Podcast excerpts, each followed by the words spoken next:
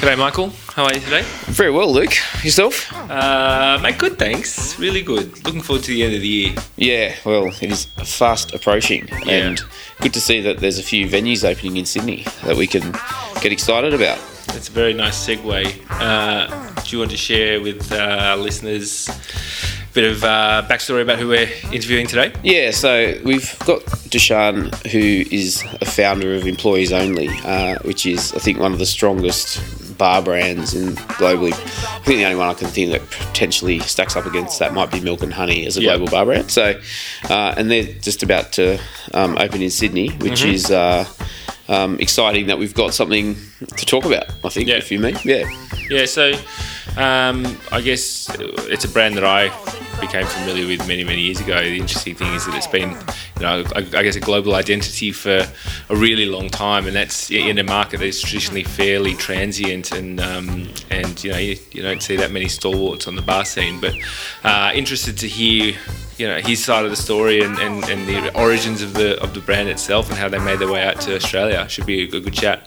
Looking forward to it. Nice.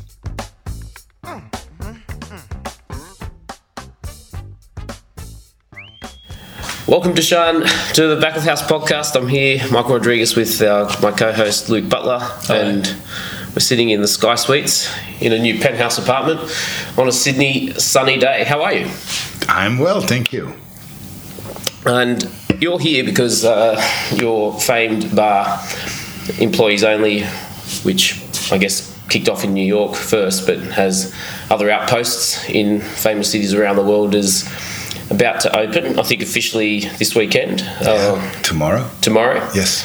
And so what better than to just while away a few hours, like, not worrying about it? This is a nice refuge. Yeah. You know? Yeah. I've noticed we've caught up for an hour or so before, and you're very relaxed for a man who's about to open up the bar. Yeah, I've done this before. Yeah.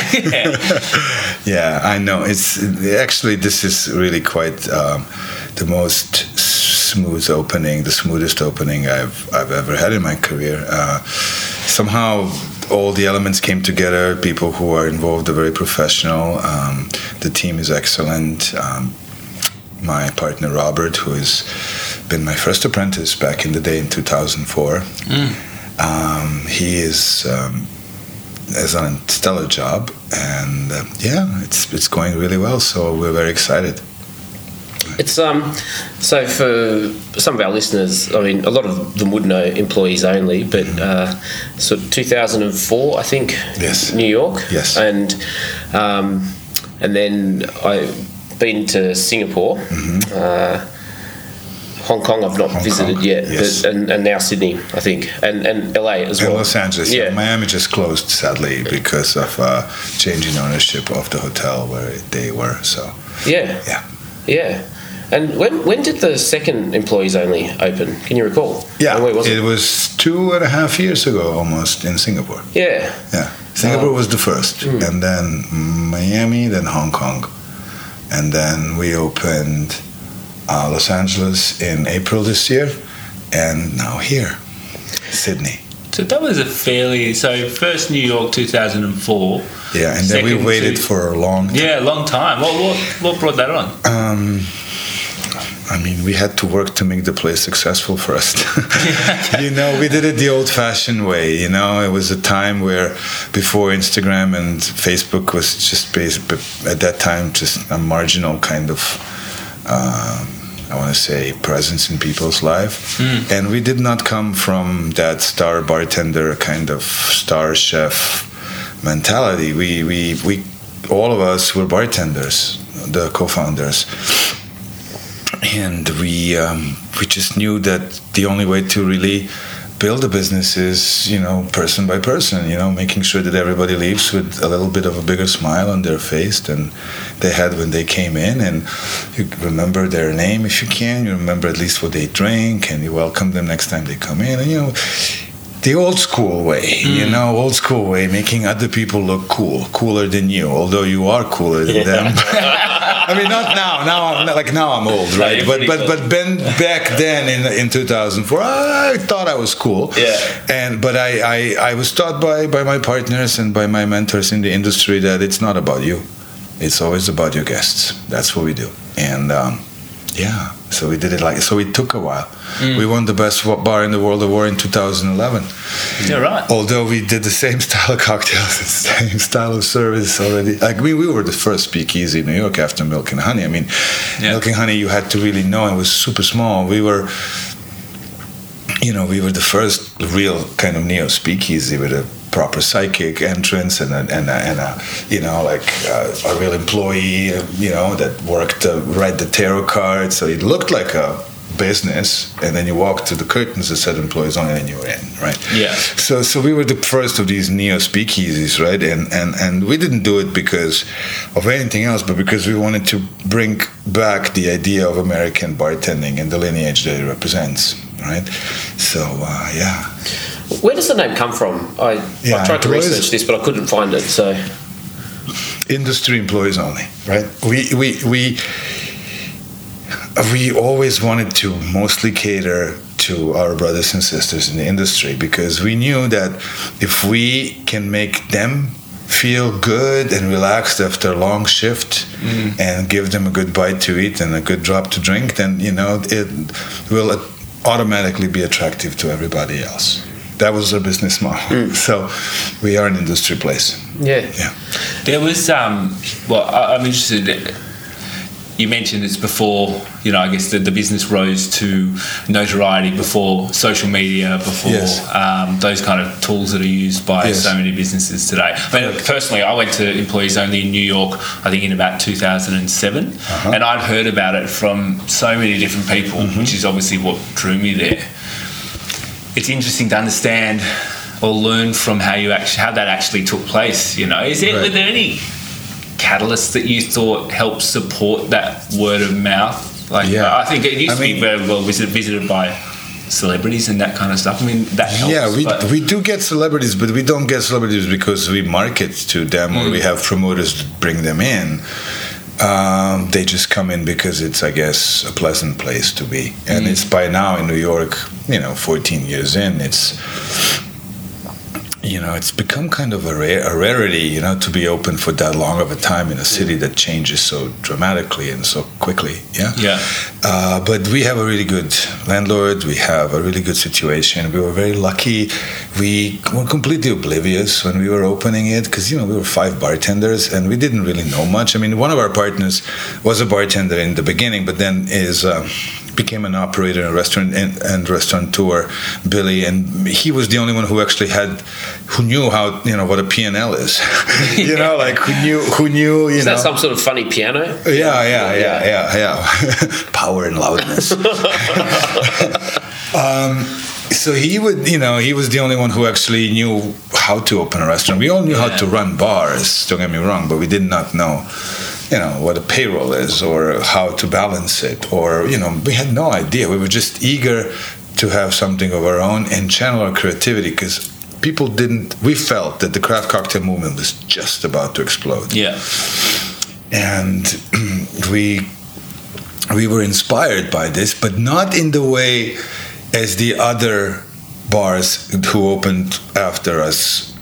That kind of thing was very foreign. Their idea of making cocktails using precise measurements and always insisting on jiggers and taking time to serve the drink and masturbating over the ice cube and all that for us was like, we didn't come from that background. For us it was you gotta pump them out, you turn into an octopus, right? And you shake and you bring these drinks out so we wanted to integrate the quality cocktails with a very high volume, and we managed that because we came from that background, right? And so it a lot of things fell into place. We also naively didn't know that we actually opened on repeal day, on the day when prohibition in the United States was repealed. It was very auspicious, right? Yeah. So December 5th is our birthday, stuff like that, you know, things fell into place. Talk us through how it actually came to be. Like, were you 5 mates, did it just... You were out on the booze one night and thought, you know, someone said, let's open a bar, and then it's like, how did it happen? Yeah, we all met, the 4 of us, Henry, who is the oldest, and he's now a lot. I don't want to. So Henry worked at the upstairs bar in Pravda, and we worked all downstairs. We were the young guns, and you know, like the young bartenders who worked 15-hour shifts. How old were you at this time? I'm like 27, 28. Yeah. And, you know, Henry's much older. And he worked the upstairs bar, which was a one-man bar. He would come to work at 8 and close at 4. And, you know, he was like an icon. People would just come and just ask where Henry is. And we would point up. And, you know, because Henry is a man who had a long time of professional bartending career in New York. He's originally from New Orleans. And, you know, it taught us a great deal about human psychology and the psychology of the bar goers and the guests and all of that. So we got an accelerated course through him. And then Igor, Jay, and myself, we lived together. 3 bartenders, 3 friends, good mates, as you say, really close friends. We had a bachelor pad in Queens, in Astoria, like huge, with a, you know, beautiful, huge terrace where we would hold barbecues for people and parties. And we noticed that people loved to come to us. We not only could cook well and like make good drinks, but we could create a party. And people, we would have a line on the block of industry people coming to say hi to us on Sundays. Yeah, right. And on one of those Sundays, you know, after everybody left, you know, I rolled up a joint and we like sitting on that terrace. And I'm like, wouldn't it be cool if we had a small place that, you know, because the smoking ban was just coming into an effect in New York, prohibiting people from smoking, and we were really all freaked out. We came from a background where we thought, oh my God, if people can have smoking bars, nobody's going to come in, people are not going to drink. You know, we did not know that actually it was going to be a nice thing, you know. It turned out to be, you know. So there was a loophole in the law saying that if the only employees of the bar or restaurant are the owners and shareholders, then you can allow smoking, because the law was all built on the premise that secondhand smoke will hurt, you know, the staff that is not smoking, right? So that's how we, you know, that's how we said, okay, so let's open a place where only we are going to work. Like, let's buy ourselves a job. So we can smoke and work, and, you know, let other people who are going to come because they have nowhere else to go, and let's have a big party. Of course, the realities shifted. They closed while we were like in the middle of creating it. We they closed. They closed the loophole, and we ended up going then and opening up a proper restaurant bar, which we always wanted, and the name stuck, Employees Only, not just because of employees only are the ones who are working, who are the owners, but also because we wanted to integrate our, as I said, our brothers and sisters from the restaurant industry. Yeah, so that's kind of how it happened. Yeah, awesome.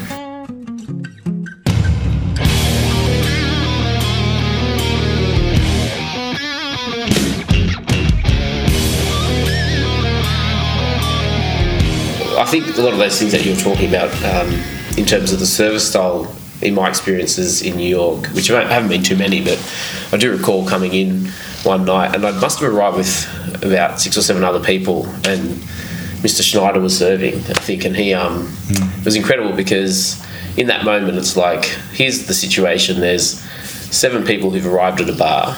None of us knew each other.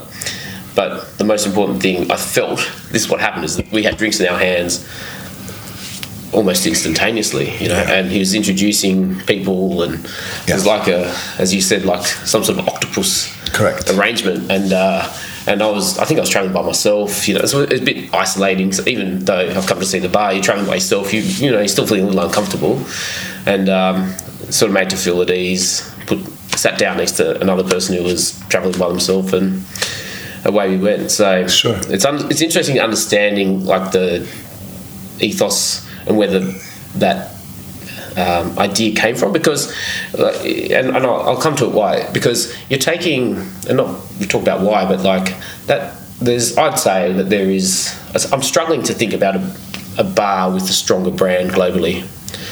and I'm not saying that to make you feel weird, I'm just saying, like, you know, bars are quite unique, mm-hmm. specific things. Yes. And to translate it into other environments is yes. a challenge, and oftentimes what happens, rather than take the brand, people create new bars. Yeah. A group will end up with 5 different bars, and yeah. So I'm sitting here wondering what the magic sauce is. Like, what is the secret ingredient to being able to sustain that business? You can't think like a businessman. Mm. You know, that's kind of the trap, right? You can't think in formulaic ways of how you would grow any other business, because bars and restaurants, in my experience and in experience and belief of my partners, are mostly about energy. It's the non-verbal communication, that non-gestural communication that you get if you're energetical, right? Mm. That, you know, it makes you feel at ease. Mm. Right, well, like it's like you try to, you know, you can't analyze it, right? You can say, oh, he did this, he did that. But what we do is we create with the design, with the training of the people, mostly with the training of the people. Yeah, we believe that professional and human development have to go hand in hand. Otherwise, we can never really be of service if we don't allow you the space to be whoever you need to be, and if we don't function in your life like just yet another rejective force, right? Yet another unpleasant experience, yet another disappointment. Then what have we done? We're not really serving you. Mm. So, you know, you can't think like a businessman. You have to realize that hospitality, and Danny Meyer is really like spot on. It's an exchange. Something happens for you, not to you. You know, it's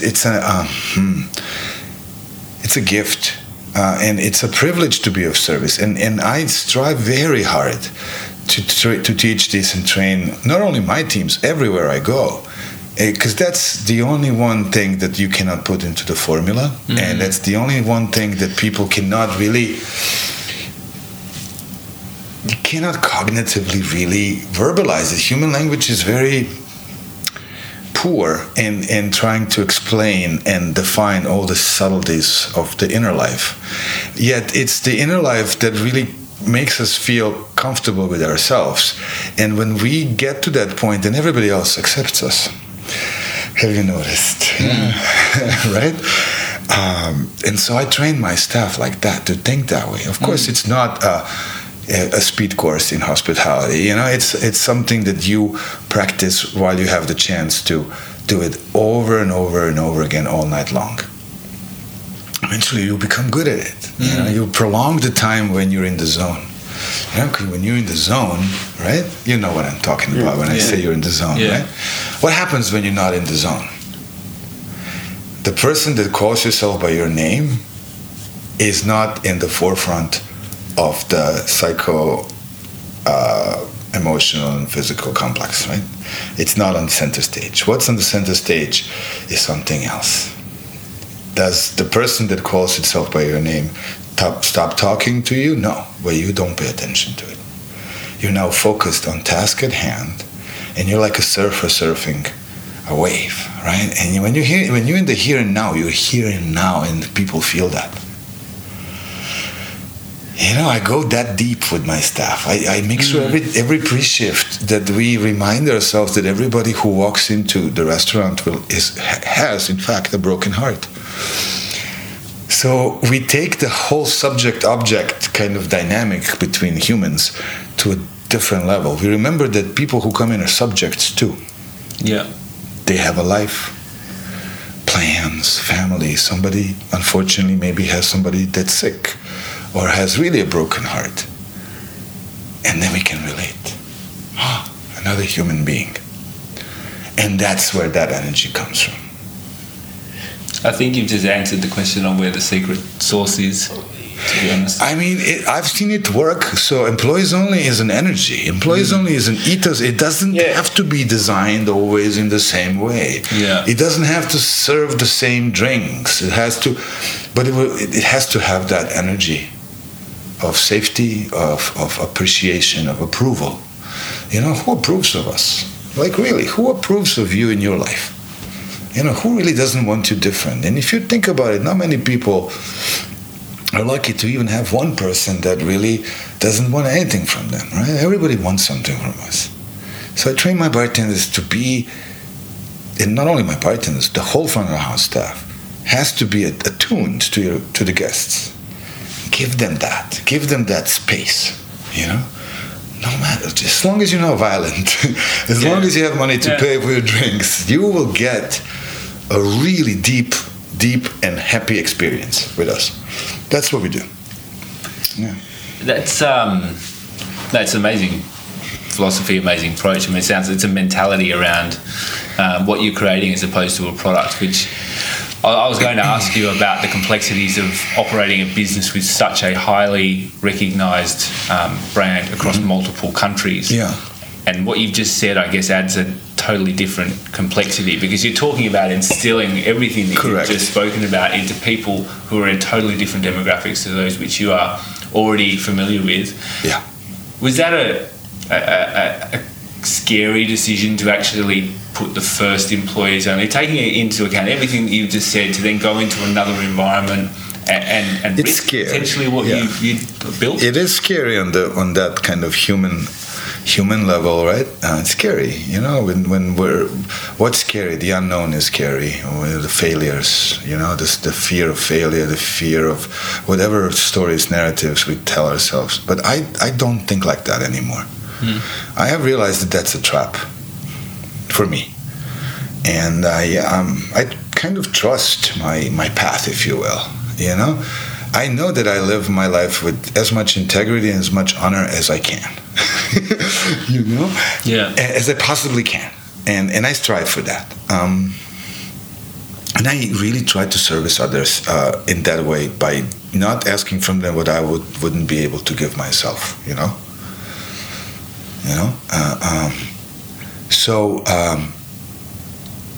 It's challenging because you have to, by the nature of business, you have to involve people who try to protect you. Well, that's what they say, the lawyers and the other partners. And they try to protect the brand, try to protect the money, the investments by putting agreements. But, you know, this kind of stuff is, if you have to make a choice. You're either going to expand and become a Starbucks and McDonald's and something that's like that's cookie cutter, or you're going to do it and then make money.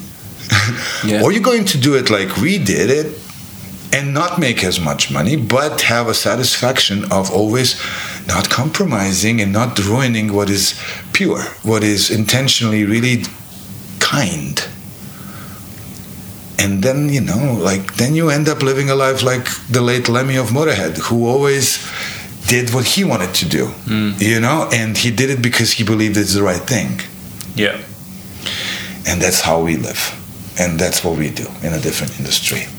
Have you found that a challenge, like going to Hong Kong and inspiring people into that way? There is certainly a cultural difference between the markets where we operate, not only with our staff, but also, of course, the market itself.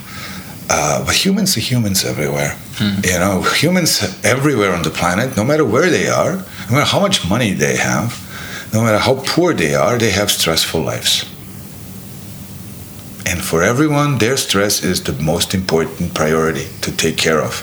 It's not pleasant being in the fight or flight mode. Everybody enjoys being in the relaxed frame of mind. Yeah? So you connect with them there, because without the staff, any venue, any restaurant, it's just four walls filled with usually very expensive junk. It doesn't mean anything. You can hire the best designer in the world, the most awarded designer, to create the ambience, without the staff and their energy and their enthusiasm and their, you know, belief that they really can change people's lives, even for 5 minutes. And what a gift to be able to make somebody's life better for 5 minutes. Have them forget about the pain in their life, the obstacles, the challenges. You know, it's a beautiful privilege. Not everybody has it, and it's not going to be there forever. So we should use that. It's a gift, I think. At this point in my life, I think of it as a huge gift, and I try to honor it. it's not going to come as a surprise to anyone listening to what you just said that you've been awarded for your skills in mentoring, which is, I'm sure you didn't set out to achieve that, but I think just even listening to you now, it's quite incredible to hear you explain it in the way you're explaining it. I've got a question for you. So you, I think, grew up in Belgrade, maybe, and moved to the States when you were about 20 or a bit later? 26. 26. Uh-huh. And I'm guessing that is English second language for you? Or, yeah. Because and I think a lot of what you're talking about is non-verbal communication. Like, I'm just thinking back to my own private experience coming to Employees Only. Like, there was not like anyone entered into a conversation with the bar guy, right? There's just like so much is spotted in a second, and you know, I don't know how he diagnosed what the situation was. But when you and I'm wondering whether because of your, I guess, different cultural backgrounds and experiences, you've been attuned in some way to non-English communication, which, you know, transcends, I guess, like, you know, so much we think communication is just speaking to each other, but going between these different markets, Singapore, Hong Kong, now Sydney. Right. Is there an element of that you see? That yeah, I mean, you know, I had quite a fortune to be born into a family that, you know, was quite cosmopolitan to begin with, and my father traveled a lot, was a businessman, and we lived in Germany when I was a kid for 4 years. I learned German. Right.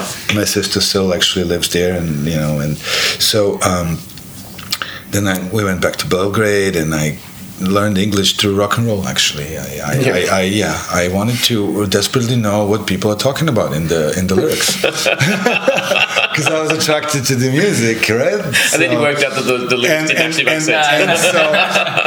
Well, you know, depends, right? You listen to Pink Floyd, you're like, okay. And you listen to, you know, other people, and you're like, okay, whatever.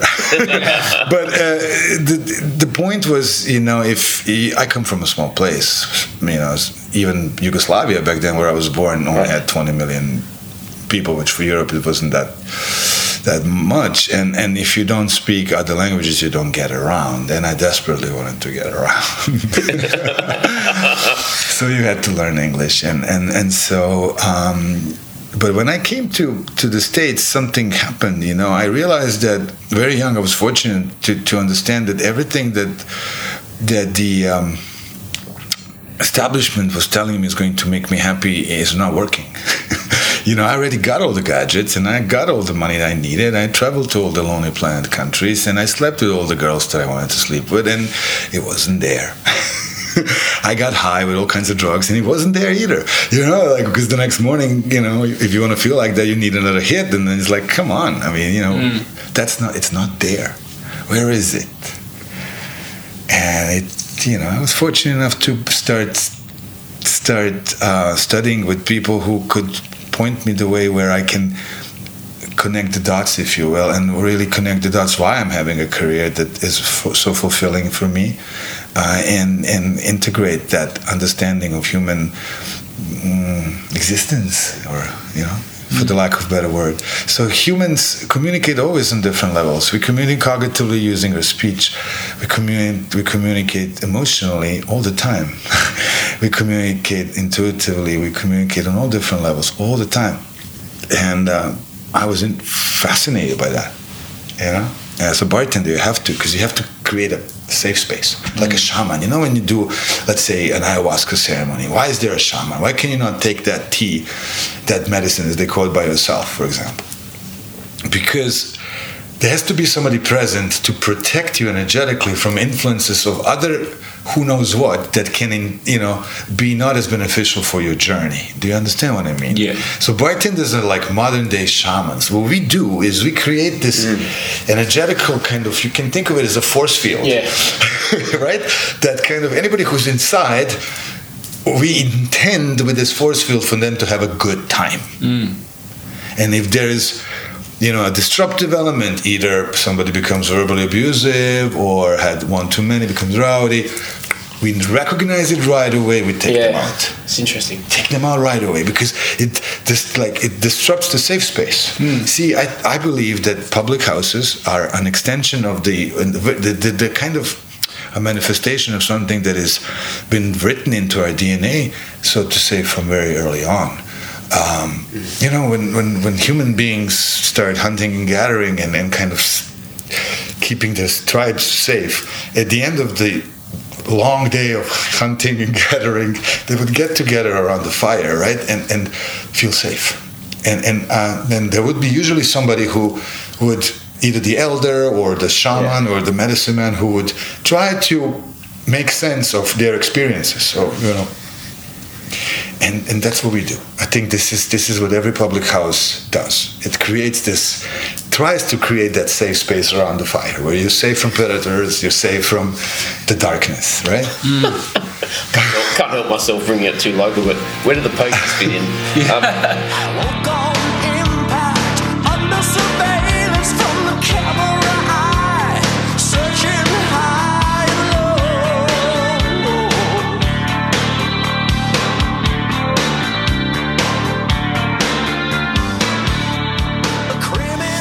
So, Deshaun, I just want to chat to you a bit about some of the logistics of opening a bar in Sydney, because it has a certain reputation these days, and in terms of, I'm interested in your thoughts about that, but, you know, the practicalities of opening up what you're doing here, in what some would require, might describe as a pretty stiff regulatory environment. Yes. Like, how have you found it? Like... Or is that, it's we were lucky, you know. We got a 3 a.m. license. It is challenging. I mean, every market that's regulated, you know, in the Western world, pretty much has very similar challenges. You know, we still have challenges in New York. We have challenges in Los Angeles. And they're no different in here. Here's a little bit more strict. You know, it's the Anglo-Saxon kind of puritanical culture that kind of enforces that formulaic dealing. You know, you kind of try to deal with consequences and not causes. You know, it's kind of we don't go to the source of the problem. We just go to the effect. Yeah. We try to squash that down, make sure it doesn't happen again. It doesn't mean it won't happen in some other way, in some other manifestation. But that's, you know, that's our downfall as the Western thought, you know, in our philosophies is a little bit screwed in that way. Yeah. But again, everywhere we open, there's locally appropriate challenges, as we call them, yeah, and they're good. They're good challenges to have, because you look around, you see who's actually able to maintain a hospitable environment and a successful business. And there are people in Sydney who are doing it beautifully, like Mikey, and you know, at Barbershop and the Duke, right? And it's beautiful stuff, right? It's very successful. There's other people too, of course. I mean, I always felt that Sydney has the culture, the bar culture, and the talent, where I felt very comfortable. I never had a bad drink here, you know, and I drank everywhere in the world, you know. So.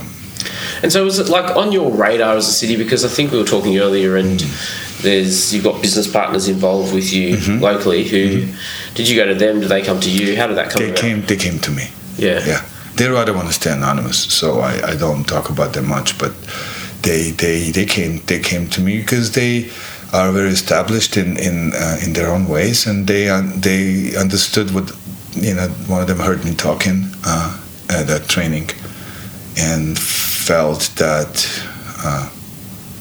he wanted to invest in a place that would have that kind of an energy, right? Yeah, and assuming they'd been to one of your other bars, like maybe. Oh yeah, and you know, so we first met I think 4 years ago when I was here on a business trip for the 86 company that I used to work for at that time, and we connected right away, clicked, and. It took a while for us to find the right location, to, you know, find the right team. It took a while, but you know, then things happened, and I'm very, very, very happy. I am super excited about this opening. I by nature, I'm a very enthusiastic person.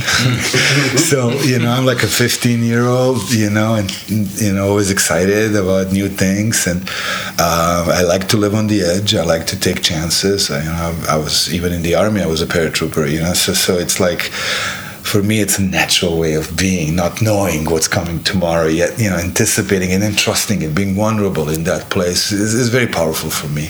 Mm. I like to live like that. I am not good with boring, safe, secure kind of stuff. It's actually, for me, is depressing, you know, which talks of, I would guess psychologists would have a field day with this, but that's how I am, and that's what works for me.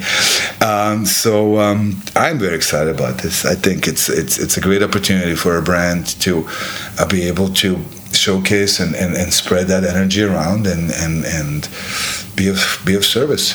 So get some stats on like what you're offering. So we know it's Barrack Street. I attended the trade launch, I guess, or the first launch the other night. Capacity for 100 and something? I think legally we are at 120, 140, something like that. Yeah, and pretty consistent with the offering in other markets. It's in terms of... So, sorry, we've talked about like what underpins, I guess, like your point of... Yeah, the secret sauce, using that one. But in terms of... products, we always were a restaurant. Yes, we were mostly recognized for our cocktails and our bar, and because that's where kind of the most of the attention was. Mm. But our food was always, I believe, equally as good as our drinks, and our service was always on that level as well. And we are very, very fortunate. We have a beautiful executive chef. Josh Duff, who is just Richard Duff, who is just a legend, and he has brought his team in, and the food is extraordinary. Bar team is great. Chris is our bar manager, and we have Dula there. We have like really, really, really talented people. Christine, we're like people who could be employees only bartenders anywhere in the world. As far as the menu, we always strive to do a lot of locally appropriate offerings, right? We don't talk much. I prohibit the PR companies to... There's two rules. Don't want to talk about... with me, I don't want to talk about seasonal cocktails or seasonal dishes. That's something that we do regardless, and it's not... Yeah, it's implied. It's old news, and it doesn't mean anything, actually. And the other thing I always ask, no email interviews. I'm not going to do a job for the journalists. If they want to talk to me, call me, and we'll talk. I will always be available. So, the menu will have, the food menu will have, 6 or 5 of our signature dishes that we have in every other Employees Only. That's been with us from the beginning, including our famous steak tartare that's made tableside, and bacon wrapped lamb chops, and bone marrow poppers, our oysters, and ribeye steak, right? And that's everywhere. But then the rest of the menu is definitely always geared to the local environment, local flavor, local palate. You know, for example, in Hong Kong we have Chinese food. Yeah. You know, in Singapore we have some Malaysian stuff. You know, in LA we have lots of vegetable. You know, like gluten-free. You know, all that stuff. You know, I actually had people walk out because they're telling me we don't have gluten-free cocktails. I'm like, what do you mean we don't have gluten-free cocktails? Everything is gluten-free behind this bar. You know, like I don't know. You know, so we do try it too.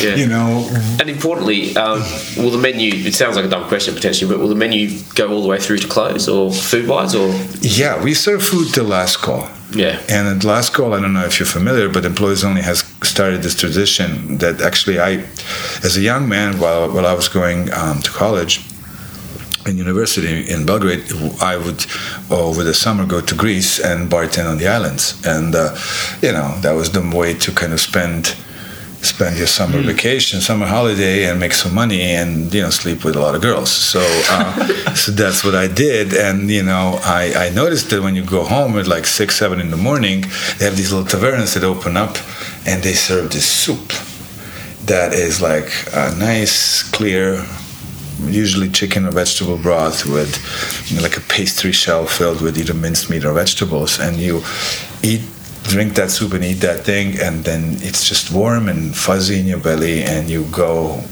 straight to bed. And no matter how much you had to drink, no matter, you know, what else you did, you know, it just puts you to sleep. And I'm like, this would be cool if we can offer a cup of chicken soup at last call for everybody who survived. And because, you know, it's not hospitable to tell people they have to go. But if they get a hot cup of chicken soup, a little spicy and greasy at 4 a.m, you know, and they just have that, the next thing they want to do is just go home this week. So we don't have to tell them, thank you, please now leave. Like, we would love you to come back, but for you to come back first, you have to go. You know, like, you know, that whole conversation is now unnecessary. And I like that, you know, and it has become kind of a tradition, and everybody loves our chicken soup and people wait for it. And you cannot get it before last call. So that's it. Well, that's great news for Sydney's scene, really. Like, the offering for late night dining in Sydney is pretty limited, so yeah. I think that you'll have plenty of takers through to 3.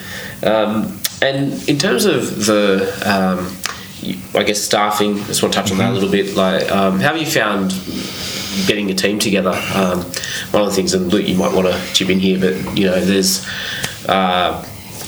Talent's a hot commodity, and getting it, as you've talked about, is key. So, how's that been for you in the weeks or months leading up to this, or your team? Yeah. Well, I always knew that Australian bartenders are amazing.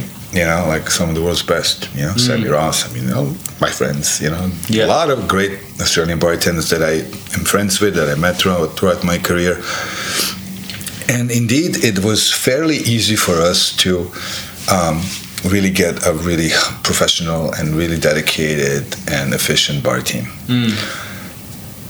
Service, however, proved to be quite a challenge, and I never seen that anywhere else. I mean, our servers are super sweet and they're super talented and really, really great, but it took us almost 2 months to find the right team.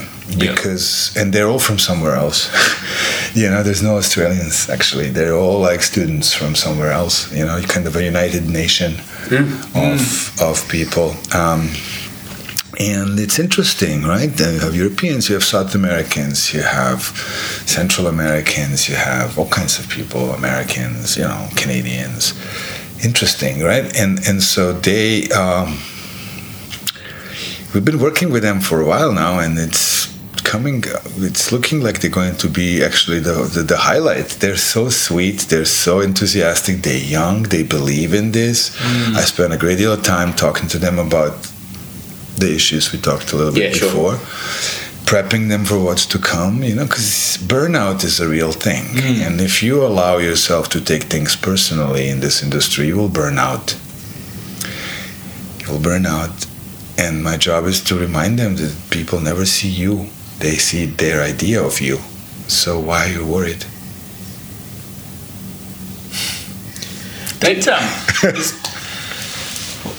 Back to the people, I mean, on the people topic, and back to what you were speaking about before with regards to encouraging or educating people on how to think about the business. Yeah. It takes a certain type of person to be able to be influenced by that kind of thought process. Yes. Is there a way that you've figured out to identify the people that are going to be open to receiving that information and responding, and those that aren't? Like, how do you actually do that? Well, you've got to sit with them. You've got to ask them questions. You know, how was your childhood? What's your hobbies? What's your IQ? Do you know what your IQ is? You know, stuff like that. You know, what's your favorite album? You know, stuff like that. You know, and I want to know what pushes their buttons. You can't always have the same type of personality. It doesn't create a good team. You need all kinds of personalities, but they all have to have one thing in common. They have to believe and trust you. See, no restaurant ever fails because of the staff. It always fails because of the leadership. And owners who have not come up through the industry are oblivious to that. Totally. Because they cannot really empathize with any of the challenges that the staff is going through. The chef is going through, the kitchen, the dishwasher, the floor of the house staff, the hostess, you know, the bartenders. You gotta know, and to know you have to have been doing it. That's why this industry really is, you know, you got to make a choice. You're either going to make a lot of money by putting formulaic things out there and, you know, make your money in a couple of years and then run, or you're going to have a marathon. But I don't look for monetary satisfaction and only. I look into how do I feel about myself when I go home at the end of the day. And when I go home, usually I have a really good feeling. I'm like, I know I've done the best I could. It took me years to get here. It's not something I was born with. I paid a high price. And because I did, I want to give it away as soon as I can to anybody who's willing to take it. Because only then I can get more. And I teach them that. You can't hold to anything. You got to give away. The best way to learn something is try to teach it to somebody else. It's a challenging thing to teach typically young people, especially in the Australian market. And I think the whole hiring people with different mentalities, traditionally, in hospitality and more corporate environments, the focus has been around cultural alignment. So getting people together who fit a certain bill because they will fit in. Yes. The movement now is towards... and you end up with group thought. You end up with a group of people that all think the same way, so there's a lack of evolution, creativity. Yes. The movement is now towards... It's the corporate middle management mentality where everybody's afraid to make a mistake and take responsibility, and so creativity is killed. Correct. And I don't believe in that. I think it's stupid. I think it's yet another way for consumer capitalism to sell you the vacuum cleaner, which, you know, I don't want to buy your vacuum cleaner. I know it's not there. I know, my staff is diverse, always has been. I thrive on that energy, bringing different types of people and cultures together and creating something completely new. The only thing they have to have in common is to trust me and believe me, to believe in the same thing that I believe in. And then everything else falls in line.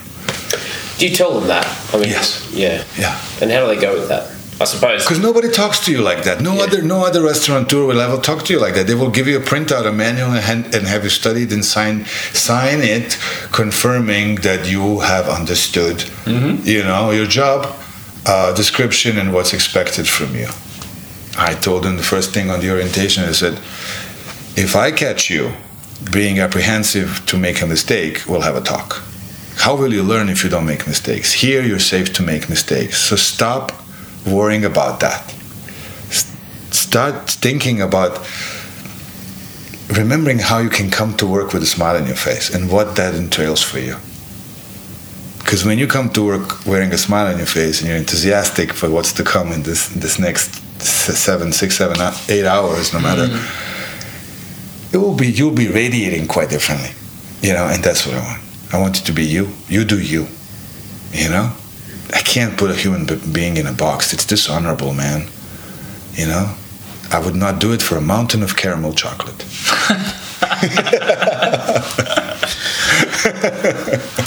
There's a freedom about that, I think, that the right people enjoy. You know, there's certain people within every sector, take hospitality, restaurants, bars, banking, that really need...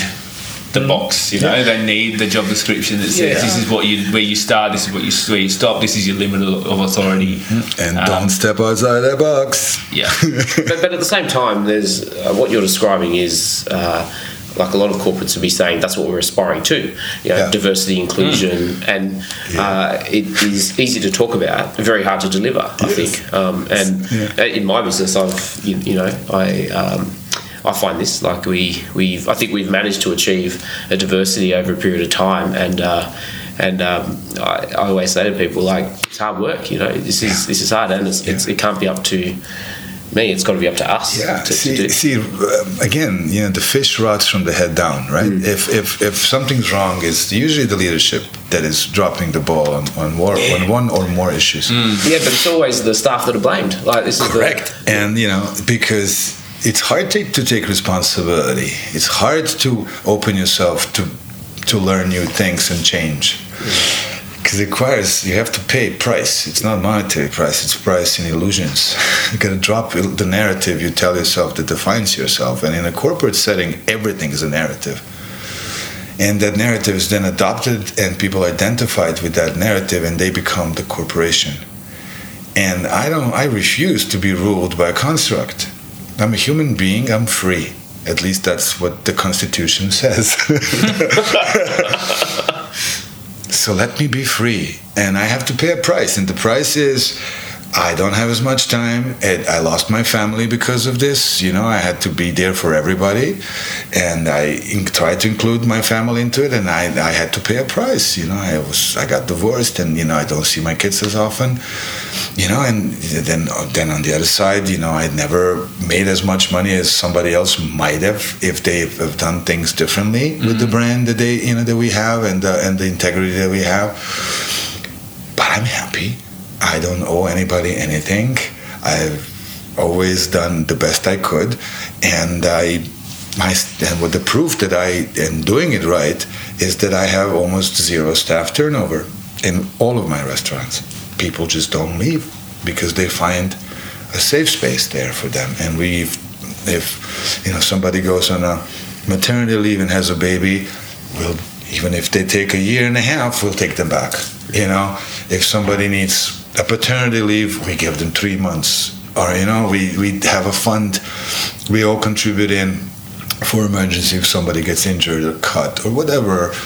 You know, like we pay for their medical bills. We take care of our staff, you know, because we know that they are the ones that make it all happen. I mean, I could have never left New York and leave it running if I didn't build that culture to begin with. But it took years. That's why we expanded only after 10 years of being open, because it took a while for us to set that foundation, and then it happened pretty rapidly. Yeah. Yeah. But this, I mean, for you, talking prior to coming on here, this extends well beyond hospitality for you, does it? I mean, this mindset. You're talking about some of your involvement in other groups. Yes. Do you want to talk through perhaps? Oh, yeah, I do a lot of, you know, I mean, besides playing music in my spare time and whenever I can, with some old people like myself. Still believe in loud guitars and drums. I work with men. I actually lead a support group for men in Los Angeles, for men who are going through the divorce process or about to get divorced or thinking about getting divorced, and because it's a very stressful time for them and their families, and we provide resources, help, encouragement, and all of that good stuff. Yeah, it means a lot to me that. Yeah. Not that I have a guru complex or a savior complex, anything like that. I just want to be able to help, because I understand that it's not given to a lot of people, the ability to help, the ability to be heard, the ability to change somebody's life is a privilege. And if I can facilitate even a little bit of that, then I think I've done really good. You know, I don't care if I don't have a boat or a condo or a fucking Ferrari. Who gives a fuck? You got a pretty nice guitar, though. I have a really nice. I have many nice guitars. What do you play? You mentioned you got one here in Sydney. What have you got? I just got one in Sydney. It was a gift from my partner here. It was beautiful. It's a limited edition Gretsch Broadcaster white. Because you know I wear all black, so I always play white guitars. It somehow works. It's the European metrosexual in me. So, yeah, I have a Les Paul 1979 custom that was gifted to me by my bar team when I was moving to LA, which was an extremely expensive guitar. Yeah. I have many, many cool guitars and amps there. That's what I really like. My passion is in rock and roll and obviously human beings. I am grateful for every human I meet, because there's always an opportunity to learn something. And it's great. Yeah, it's we, as you know, last episode we had on, I guess, I don't want to be stereotypical here, but we had a couple of people, you know, similar sort of stature and experience, and I think it's interesting thing you observe there. There's a point at which you've had enough life experience, I suppose, firstly, and then and also a desire to return something, and that's sort of pretty evident sat here with you. I hope listeners can kind of get a sense of you as you're talking, and in amongst what we're feeling here anyway. Like what in amongst it, just coming into the Sydney scene. I imagine you know quite a few people. How's the reception been in the trade? Are you being welcomed? Or they are so humbling. I mean, I'm really humbled by the reception here, and everybody like has made an effort to come out and say hi and give us their best wishes. And everywhere I went, I mean, it was just I was treated so well and with such grace. And you know, I'm very humble. You know, it humbles me to be receiving that what I strive to give to others, and it's coming back, and it's beautiful. You know, it's really, what more proof do you need? You know, it's not in the money it's not there. Money is a consequence of things done right. Yeah, money, if you want to make money, stop worrying about it. It's a consequence of things done right. Don't listen to the bankers, please. They don't know. It's not there. Especially when they call asking you to pay back your loans. Don't worry about that at that stage. But I mean, I'm probably not going to quote the adage correctly, but you get back what you put out. Yeah, absolutely. Yeah. And I think too few people actually clock that, you know. But it sounds like you've obviously tried to practice that as much as you possibly can. I think really what's important. The message is to a great professional in any line of business. I think is the ability to accept yourself just as you are, with everything that constitutes you, your dark side, your shadows as well. They're also part of you. The moment you accept yourself, everybody else will. Everybody else will be comfortable around you when you accept yourself. And what's the proof that you have accepted yourself? You don't need validation from anybody else anymore. Was there something in your life that made you click, where you just went, okay, yeah, this makes sense, or this is how I think now? Was there a catalyst? Yeah. It happened gradually. Right. You know, I've done a lot of studying. You know, I studied with all kinds of people who I thought might have an answer, because obviously consumer capitalism failed to give me the answers I needed. You know, because I already got the iPhone and I got everything. I already got everything they told me I should have, and I'm still like Deshaun. You know, like, what? Come on, you're lying. Something fishy here. You know, I'm not the most intelligent person, but I can. You know, you can't like pull me around for too long until I notice something's not jiving right here, right? So I was fortunate to meet a few very powerful men and women in my life that had with them that ability to be super comfortable with who they are. One of them is my partner Igor, for example. You know, is a man who is completely comfortable and accepts himself exactly as he is. And everybody loves Igor, you know, and he's a great reminder, and he's a great bartender too, you know. But he always, and first and foremost, always led by this feeling of being comfortable, not needing anything. He doesn't need you to tell him that he's looking good and he's done a good job or anything. He knows it already.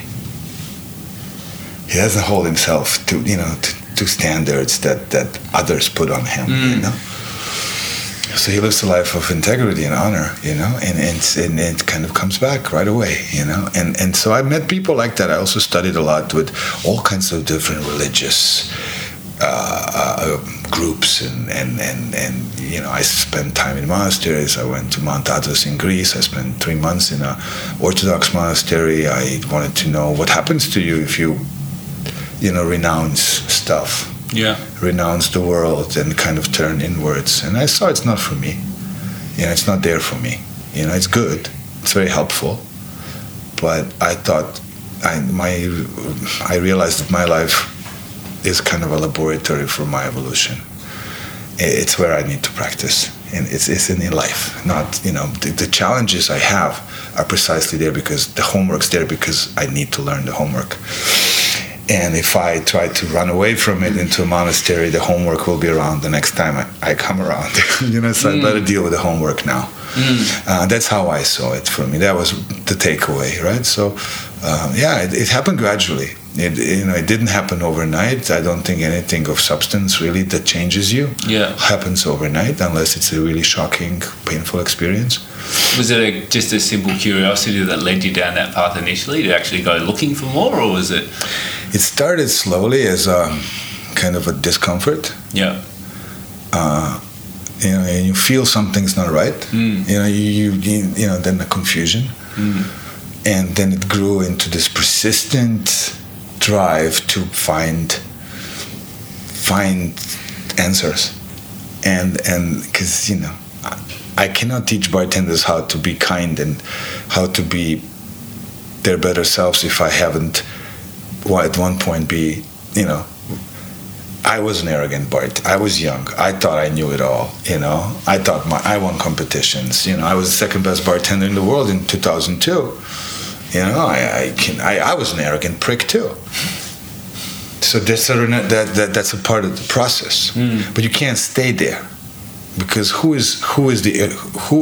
why are you arrogant? Because you're all in your ego. You're arrogant because you're trying to protect yourself. You're not vulnerable, and your power lies in your vulnerability, not in your defenses, right? And so it took me a while, but I had to first experience it and then see it's not there and be dissatisfied with how I was. So I always teach my staff to always watch inwardly to see, is this what's happening right now to me an energy increasing process or an energy decreasing process? Is your gut feeling saying uh-huh or uh-uh? And when you're attuned to that, then you can be attuned to anybody else. So just listening to you, and we've kind of dove in and out of this as we've done the interview, but I think in the Australian market at least, and you might have better perspective globally, there's mental health servicing in hospitality, definitely, but in other industries at the same time. But hospitality in particular has been a real acceleration in public recognition or industry recognition of things. Like you're talking about a team that you've been able to build for a period of time and have a high staff retention rate, which would typically be an indicator of being able to manage people and in every aspect over a period of time. Do you think that there's some of the things that you're talking about here should be absorbed more widely across the industry and would be a remedy or would improve what we're calling mental health issues in the industry at the moment? Yeah, I mean, we have, this industry's challenge, obviously, with substance abuse, right? It's very easy to convince yourself that if you numb the pain through substance, it's a way out of the pain. Pain's there because there is an issue, right? What's that issue, right? Obviously, it's caused by something, and it's painful to look into it to begin with. It's uncomfortable. It's like going into a cold, dark hole. If you want to go in, once you turn towards that hole, you know what's there. I don't want to go there. I know. But if you don't go in there, nothing's going to change. Nothing's gonna change. We can't keep thinking that we can do the same things over and over again, and our lives will magically somehow be different. You win the lotto or the lottery, or meet the crown princess or whatever. Right? Yeah. Come on! Come on! We're all smart people. We all know logic. Men specifically have this very linear mind, so it should be, at least for men, it should be a little bit more easier to understand cause and effect, right? Women are a little bit more three-dimensional and analytical, which is a great privilege, which men could learn a great deal from, right? But in their ways of thinking and perceiving the world, but come on! If you want your life to be different, you got to change your today, not your tomorrow. Your today. You do things today differently, then your tomorrow might change. If you do things the same way today as you did them yesterday, and your today is the same way as yesterday, then your tomorrow will be exactly the same as today. So come on. Yeah, you got to circuit break it. You know, you got to take responsibility. I mean, if you don't take responsibility, and the way you manage your staff, you know, you're talking about managing your staff. You can't manage your staff by telling them what they're doing wrong. You know, it's the biggest downfall of the corporate thought. You know, issuing warnings and, you know, like stuff like that. You teach them how it's done right. It's very simple, actually. Mm. You know, treat others as you would like to be treated. Somebody else said that. Yeah.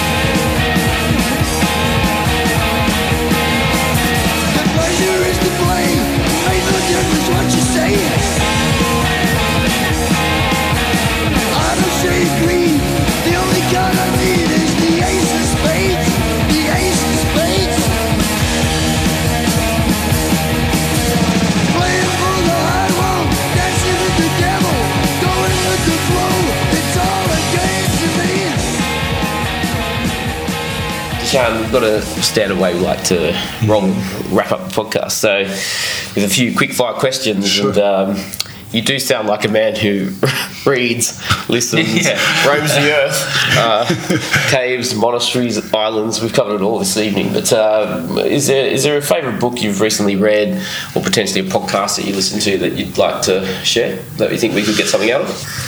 It's two books: Reality of Being by Madame de Salzman, which is mostly a book that I kind of always keep in my Kindle as a reference, kind of a daily basis.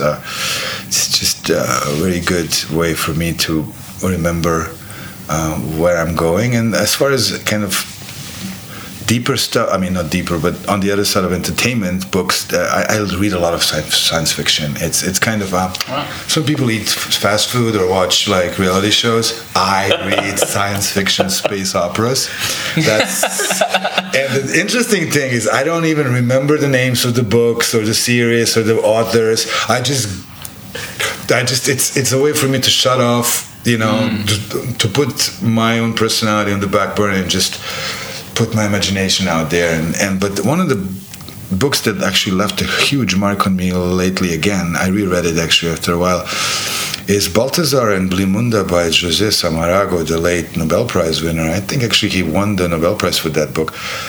It's a love story. And as kind of hard rock as I am and heavy metal as I am in my art in general, I'm still a romantic, very much so, and it is a beautiful love story that touched me deeply. So I that's one of the great books. Yeah. And you do you get the chance to read? Yeah, every night. Every night. Yeah. And as a musician of some experience, favorite album or artist right now? My favorite album of all times is Operation Mindcrime by Queensrÿche, and it will be my favorite album forever. It's just a piece of work that is. I mean, every time I listen to it, I discover it, and then it's a conceptual album. Not many people are familiar with Queensrÿche. It's a hard rock band, heavy metal band from Seattle. They've been really big in the late 80s, early 90s. And that album is, they kind of refer to as the kind of heavy version of Pink Floyd's kind of, you know, understanding of reality. They are pretty rebellious. And you know, and that album is one of my favorite. I mean, definitely my favorites, yeah, for sure. Have you seen any gigs in Sydney since you've been? Only at Frankie's, which I love. Okay, all right, Frankie's, everybody. You'll find me there pretty much on Sundays and Mondays playing pinball, because when I was growing up, the video games just started. Yeah. And before I became kind of of kind of masculinity age. You know, I played pinball because, you know, there was only Space Invaders and Pac-Man, you know, before that. And so then when the consoles came out, the Ataris and the Spectrums and all that, I was already playing with girls. So I never ever played video games ever since. But pinball, I kick ass. So if anybody wants to challenge me to a pinball, take you up for a challenge, I'm game for that. All right, I look forward to a report back on who was the victor. Favorite drink right now, and I think we could. Oh my God, depends what time of day. Do you have? Maybe that's a good way. Let's approach it that way. What's your drink o'clock approach? Yeah, drink o'clock is like this. I don't drink in the morning. I just really don't want a drink in the morning. I never had. For lunch, I'll either have a white wine, a rosé, or a champagne. Yeah. It's just, I don't know, that's kind of... And then only if I have a sit-down lunch, if I'm grabbing something to go, then I'll usually don't drink until maybe 4 or 5 or 6. Then I start usually with a beer and while I'm getting ready. Mm-hmm. And then when I'm at the restaurant or the venue, I'll probably have... I'm a martini guy. I like dry gin martinis with an olive. Not too dry, 3 to 1. And I like my lemon oils expressed, but not the twist in the drink. And that's how I drink. And then, you know, wine with dinner. And then after that is whatever I feel like. Also depends what drugs I have. Yeah, do you have like in that evening period, and this is like now just indulging someone with great experience, like, I've got all these rationalizations I make about if I do this I can't do this, like do you have is there a science to like surviving the night? Water. People ask me what's the best kind of hangover cure, and I say always don't drink. You want to lose weight, don't eat. Just put the fork down. You got to own it, man. I keep saying this. You got to own it, man. We heard about a bottomless spoon last episode, so maybe that's something in it for all right, this is let's do this one this way. So with your globe-trotting experience, your favorite venue of all time? Everywhere where I feel comfortable, and it can be a taco stand, or a taco truck in LA, or it could be a Providence, like a Michelin star restaurant. Everywhere where I feel that the hospitality and is at the level that I would do it. And everywhere where I want to return, at the moment when I'm actually going for the doorknob to leave, I'm already thinking when I can come back. That's my favorite venue, and there's many of them around the world. Yeah, no doubt. Yeah. Is there places on your radar in Sydney at the moment that you're sort of thinking? Because I imagine you're here for a few weeks. I know that you're pretty busy opening your own business. Yeah, I haven't been around to many places. I really like... what's the place across the street from Barbershop on the top floor? Old Mates. Yeah. I like it there. Yeah. I also like Barbershop is one of my favorite places anyway. Yeah. But I think Old Mates has that thing. Yeah. I felt good there. Yeah. That's a recent addition to the scene, and I think I was picking the brains of our food and drink editor earlier this afternoon, and it's been. The circumstances in Sydney have sort of restricted people's ambitions to open venues a little bit. So we're very sort of excited by the opening of Old Mates because, if nothing else, it shows an intent to fight change the city, shall we say. So another place I really, really like here, and it's probably my favourite place in Sydney, is... Max Greco's Vasco, right? Because we're... I see the family resemblance. Completely. We look the same. We listen to the same music. He works behind the bar just like I do. It's just a brother. Yeah, and it's just... Yeah, family. I feel very, and they have a smoking lounge in the back. Yeah. So I'm civilized. I still smoke. So far we've got pinball face-off plus guest bartending shift at Vasco. And this one to round us all out is who in the industry are you most inspired by? Many. many people do this really right. Obviously, my direct teacher is Dale DeGroff, right? I owe a great deal to Dale. I'm inspired by Audrey Sanders, by late Sasha Petrosky, who were close friends of mine. Audrey certainly one of the biggest influences, not just technically, that's something that, everybody has their own style. Every guitar player sounds differently. Every bartender will taste differently. If you don't understand that, then you can't really practice this to the highest possible extent. It's never. Drink making is not the recipe. It's not the correct measurement. It's not the correct dilution. It's not the correct temperature. Otherwise, machines would do our job much better than us. Mm. It's not in the jiggers or free pouring. It's on how you do it. Where are you when you make your drink? And that's something that I learned from Audrey. And it's very grateful. Danny Meyer. Chefs. I have a lot of inspiration by great chefs. I think being a chef is super hard. You're around sharp objects in heat, under fluorescent light, under tremendous pressure. It takes a great deal of psychological, emotional, and physical stamina to be able to come unscathed to the other end. And you see, like on the example of the late Anthony Bourdain, and it's not that easy. Mm. It's being in this industry is very hard. So people who survive. Then, of course, my partner is a great inspiration, Henry LaFargue. My partners, Igor and Jay and Billy, for sure. My partner here, that I shall say stay unnamed, but certainly a big inspiration, genius in many ways. So stuff like that. Mm. Yeah, people like that. Many, many people. Yeah, and Danny Meyer's been mentioned a few times, so we'll link him in the show notes. Luke? Well, I think it's a good place to end. I think after listening to this, many people will answer. The answer to that question would be that you would be a fantastic inspiration based off what you said today. So, thanks so much for your time. Thank you. It's been amazing listening to you, and I think our listeners will say the same thing for sure. Thank you for and the good luck with the opening. Thank you. Thank you so much for your hospitality and for this good wishes. And I can only strive to be able to be of service to you guys. So thank you. Thanks very much, Deshaun. Thanks.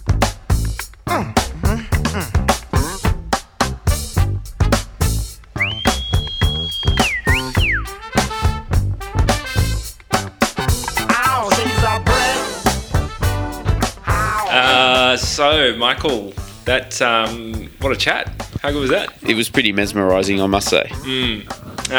What did you take away from it? I mean, there's probably a million things that you could walk away with, but any real highlights for you?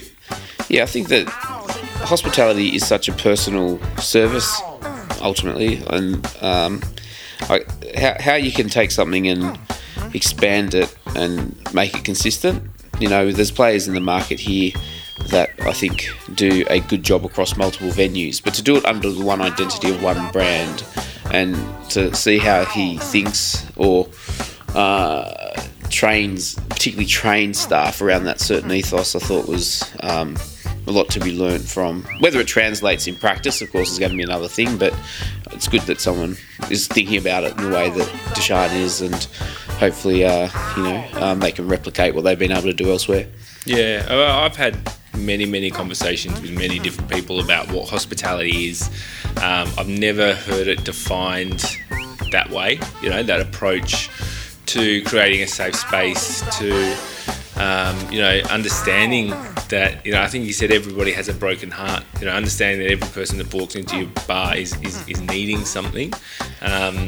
I think people kind of get that at a superficial level. They've probably never defined it and understood it the way that he has been able to communicate it. I feel I learnt a whole lot more about an industry that I've been working in for 20 years in the last hour. Yeah, there was a lot there, and I hope our listeners similarly enjoy it. Yeah, and now who have we got coming up? Yeah, so Mark Jensen, who I guess may not be as well known as perhaps the brand Red Lantern, which is, of course, an institution in Sydney and has been, I guess, largely fronted by one of our most successful Australian exports is the chef Luke Newen. So Mark's been getting a bit vocal about delivery services, which is a subject close to my heart. So I'm pretty keen to get him on to see what his beef is. Find the pun. Close to your heart in that you utilise their services every Sunday when you're a little bit dusty? No, I mean, I think that there's, in my nighttime hat on, anything that keeps people in the house, yep. I'm questioning these days. I believe we need to get people out and about enjoying the city. And so delivery services, I think, make things easy for people to sit at home alongside, Netflix and have a pretty great night in. And too much of that is in my mind, not the best for our civic landscape. But the other aspect of it is that the pricing models that the delivery services are using, I think I've talked about for a number of years do need to be looked at because of the returned value to the restaurant. So, Mark's, I think we're... he's been pretty active through his channels and quite keen to get an established restaurateur's perspective on that. Yeah, it should be interesting.